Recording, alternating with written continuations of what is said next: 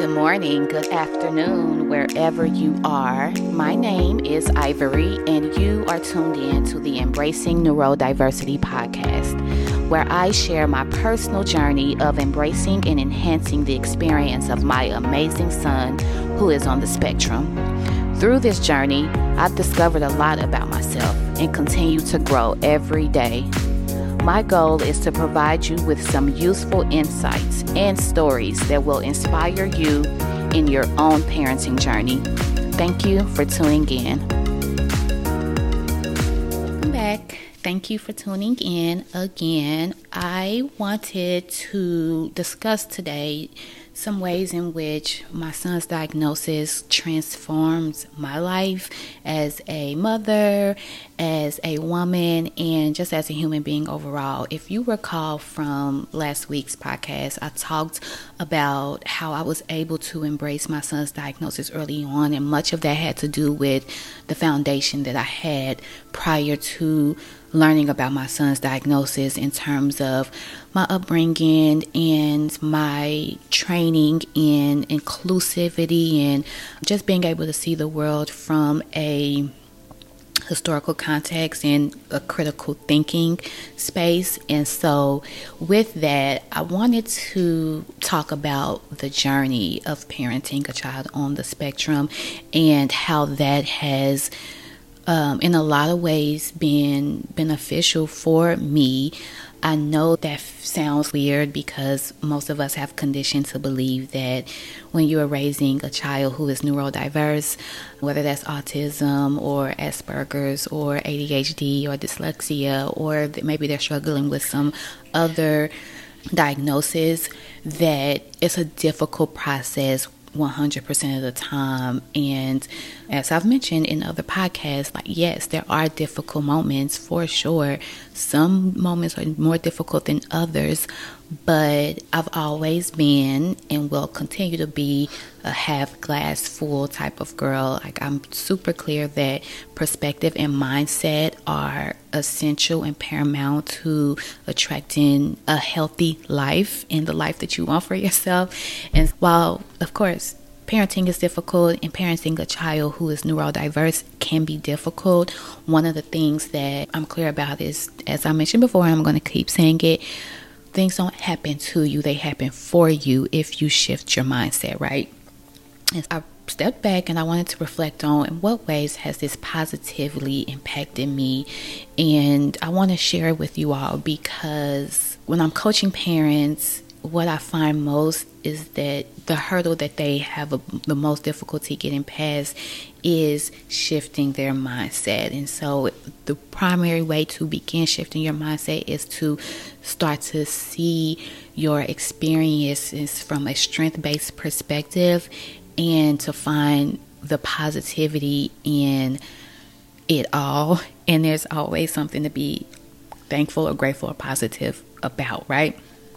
And it's not easy work, but it's necessary in order to be able to thrive in this on this journey of raising a neurodiverse child.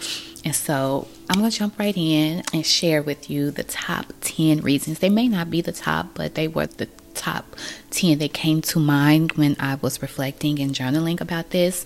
And so I hope this helps you out. The top 10 ways that my son's autism diagnosis transformed me. Number one, I had to confront my own biases and judgments. Also, side note, if you see me looking over, it's because I am looking at my notes, child. I gotta have notes. But yeah, I had to unpack my own biases and judgments, right? I've mentioned in the past that I'm an educator. I've facilitated workshops on diversity, equity, and inclusion and anti racism and cultural competency in classrooms. I've done all of that work. I've sat on committees and advocated for equity and inclusivity. Um, that's fundamentally who I am. But it's, it hits different when you have a child who has differences and you got to start unpacking your own stuff. The fear that I had about what people are going to think about my son, how they're going to treat him, the fear that I had about his future. Like, those are the things I had to really get clear about. What do you really believe about people who think differently? If you're worried about your child, which is natural, what are you really believing? The things you've spoken about and taught about and advocated about for other children, you need to do the same for your child, right? And It's an ongoing journey, but constantly having to confront and unpack my own questions, my own judgments, my own biases. When I have moments of frustration with my son, I have to step back and be like, all right, be patient. He's not going to do it in the way that you think he should do it. You need to step back and look at what works best for him and operate in that space. And so it's really about constantly confronting your own social constructs and the things we've been conditioned to live within on a constant basis. So definitely number one for me was I had to confront my own biases. We all have them and I had to really walk the walk, right? Number two, it made me care less about what others think. I was already on this journey of the older you get, the more wisdom you get, the more experiences you obtain, you begin to care less about what other people think. If you're clear about your journey, your story, and then you forgive yourself for your mistakes and unpack some of your shame, you begin to care less and less about what others think about you. But it catapulted as my son grew because you always have this concern when you're in public and my son you can't tell when you see him that he is on the spectrum but you can tell if you try to have a conversation with him right? Like sometimes he just won't respond. And so of course there's some embarrassment that comes with that and i don't want to live a life where i'm constantly feeling like i need to apologize for my son or for myself or that who we are and our experiences is a burden or a problem. I don't want to exist in that space. And so I really had to be like, girl, Khalil is who he is. This is your life. This is y'all experience.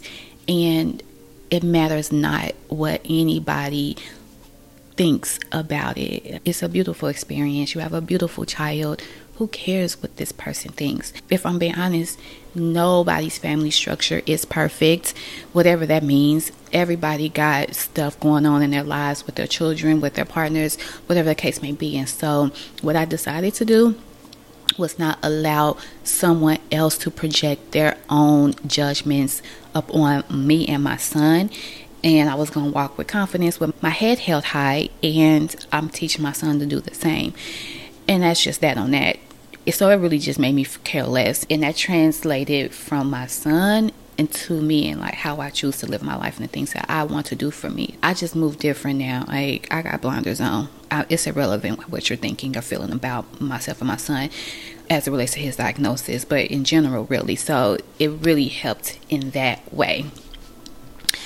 Number three, I was motivated to prioritize myself, right? I speak about this often in my work and when I'm coaching parents is that you're not going to be able to, let alone thrive, survive this experience with your head on straight if you don't have something or multiple things that are only for you. And so I made huge sacrifices. I lived in Chicago for almost 14 years and I was away from my family, had my son and things just got difficult, I wasn't able to care for him properly without support. So I could completely uprooted everything. Left my career that was a growing career and sold my home and came back home so that I can have a village of support. I had friends there, but I didn't always feel like I could ask them for help. That's a lot to ask someone to, to watch your child. I came back home and rebuilt, and I started to carve out time for just me. I started to travel a little bit more solo.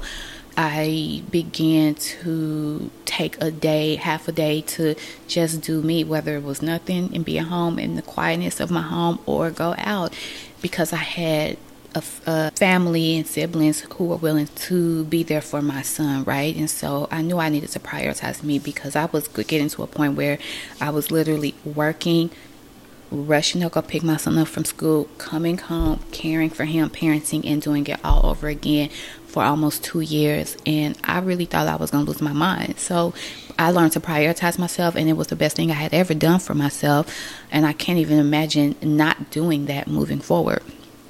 So it definitely pushed me to prioritize my, myself for sure.